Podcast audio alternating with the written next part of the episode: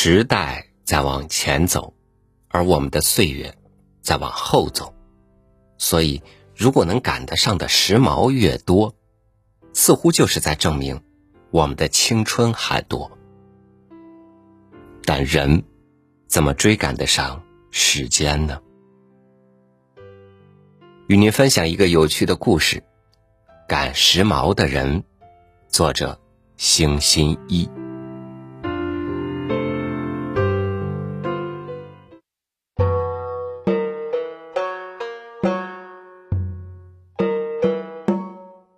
只要时髦，全都喜欢。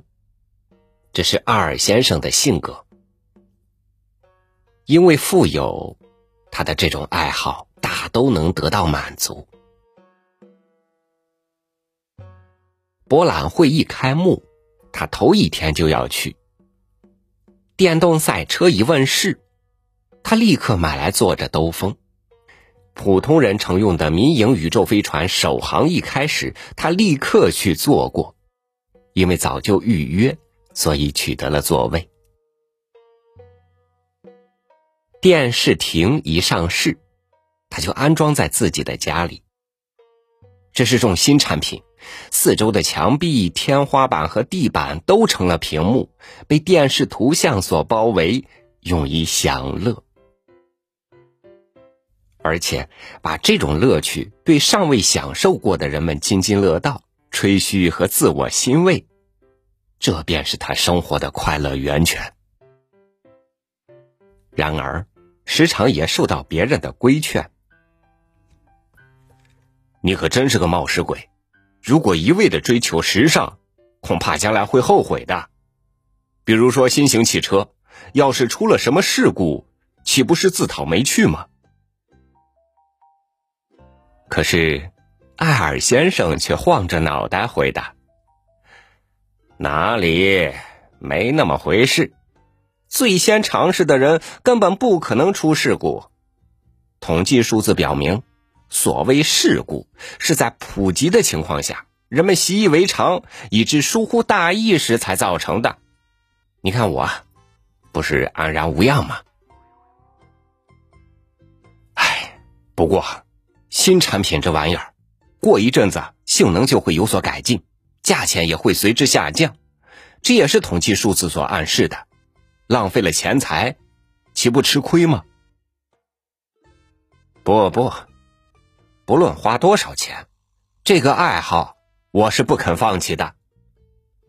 唉，真犟。对方失望了。当鸡尾酒自动制造机上市时，阿尔先生抢先买了一台。这种机器具有下述的功能：想喝酒时，只要一按钮，各种酒就会自动混合，适度的摇晃、冷却，然后适量的斟进酒杯。虽说理应具有这种性能，可是这一次。却没有成功，大概是配线上出了毛病，流出来的鸡尾酒和人们想象的不一样。于是制造商便急忙回收。朋友嘲笑艾尔先生说：“嗨，尝到甜头了吧？想必这次你能够接受教训喽。”哎，这叫什么话？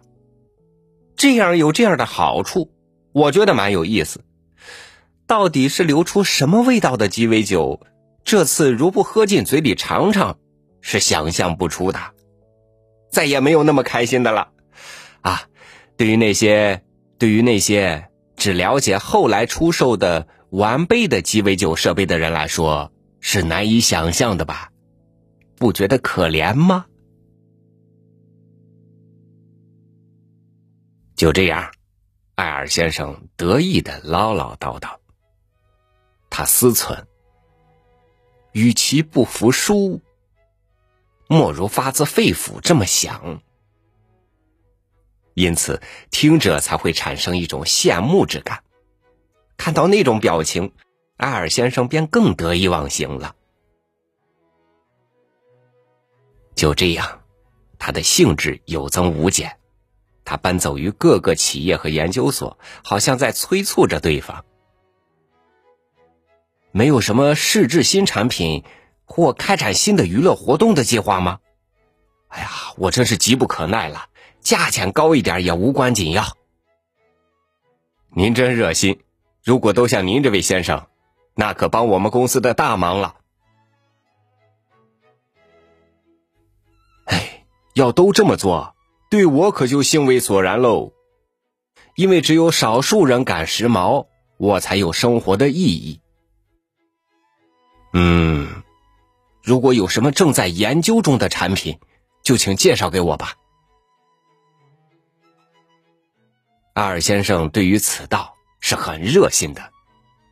偶尔一次，他得到过这样的答复：有一个计划。在火星上营造墓地，情愿转让。您不想成为被埋葬在那里的第一号人物吗？一定会安排的很好，不久即将通知您，届时，请您立刻毙命。啊不不不，只是这份申请我撤销。也许。由于近来产品创新的速度十分缓慢，还是因为阿尔先生狂热的嗜好过于强烈，竟无法使他满意。最近以来，他连一点新鲜的感受都没有，几乎没有尝到在别人面前自吹自擂的快感。他觉得出人头地的事情似乎都已做完，感到科学的进展太慢，没有什么可新奇的了。这时，有位朋友带来了一个消息：已经发明使人类冬眠的方法了，安全也有保证。据说是把人变得处于冷冻状态，百年以后还可以复苏。大概最近就要征集志愿者嘞。哦，人工冬眠，真是富有魅力的故事。好，决定了。若在如此划时代的举动前踌躇不定，那就违背了自己的信念。无论如何，我也要身体力行。如果不去抢先闯过一百年之后，那么对于我来说，将会死不瞑目。显然，嗜好强烈到如此地步，朋友们已经是无法劝阻了。于是，阿尔先生接受了人工冬眠的处置。长眠不醒了。阿尔先生陷于冷冻状态，脱离了时间的长河，周围光阴在流逝，但对阿尔先生来说，只不过是沉睡与猛醒之间罢了。一百年过去了，他的身体被缓解，体内的器官又一次开始了运动。完全恢复了冬眠前的状态，也就是说，百年之后的艾尔先生又复活了。周围有人在说话：“早上好，精神饱满的醒来，祝贺你。”他受到一百年后的人们的欢迎，直到他体力恢复的一天，人们领着他到处游逛。那是个美妙的世纪。阿尔先生对一切都感到新奇，不断的问道：“那是什么？这是什么？”那是个人用的宇宙飞船，因为不是靠火箭喷射的动力，所以既平稳又简便，非常安全。听着介绍，阿尔先生尽管赞羡不已。不多时，却又流露出无聊的表情。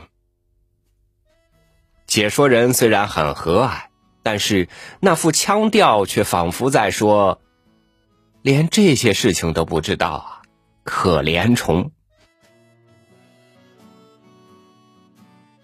虽说时代蛮好，但是只有一点讨厌，不合乎他的爱好。阿尔先生伤心了，他想。现在唯有自己一无所知了。这和从前不是刚好相反吗？我要向别人炫耀，这才是我生活的乐趣。阿尔先生问：“有在我之后冬眠的人吗？”啊，多得很呐。做解说的人回答道：“好极了，在这些家伙面前还可以炫耀自己。”阿尔先生提起精神，会见了那些人。可是事与愿违，这些人是无所不知的。他询问了缘由，方才恍然大悟：若是冬眠了一百多年，醒来势必要落后于时代。便不能很好的照料日常生活。为了弥补这一缺陷，又研究出了新的方法，往冬眠者的大脑里输送有关社会变迁的必要情报。所以，这些冬眠者醒后并没有脱离时代的感觉。解说人又补充道：“你是过于着急了，再稍微等一下就好了。”阿尔先生。心悦诚服的长叹了一口气。是这样，那么落后于时代的、头脑陈旧的人就是我了。这一次我是一败涂地喽。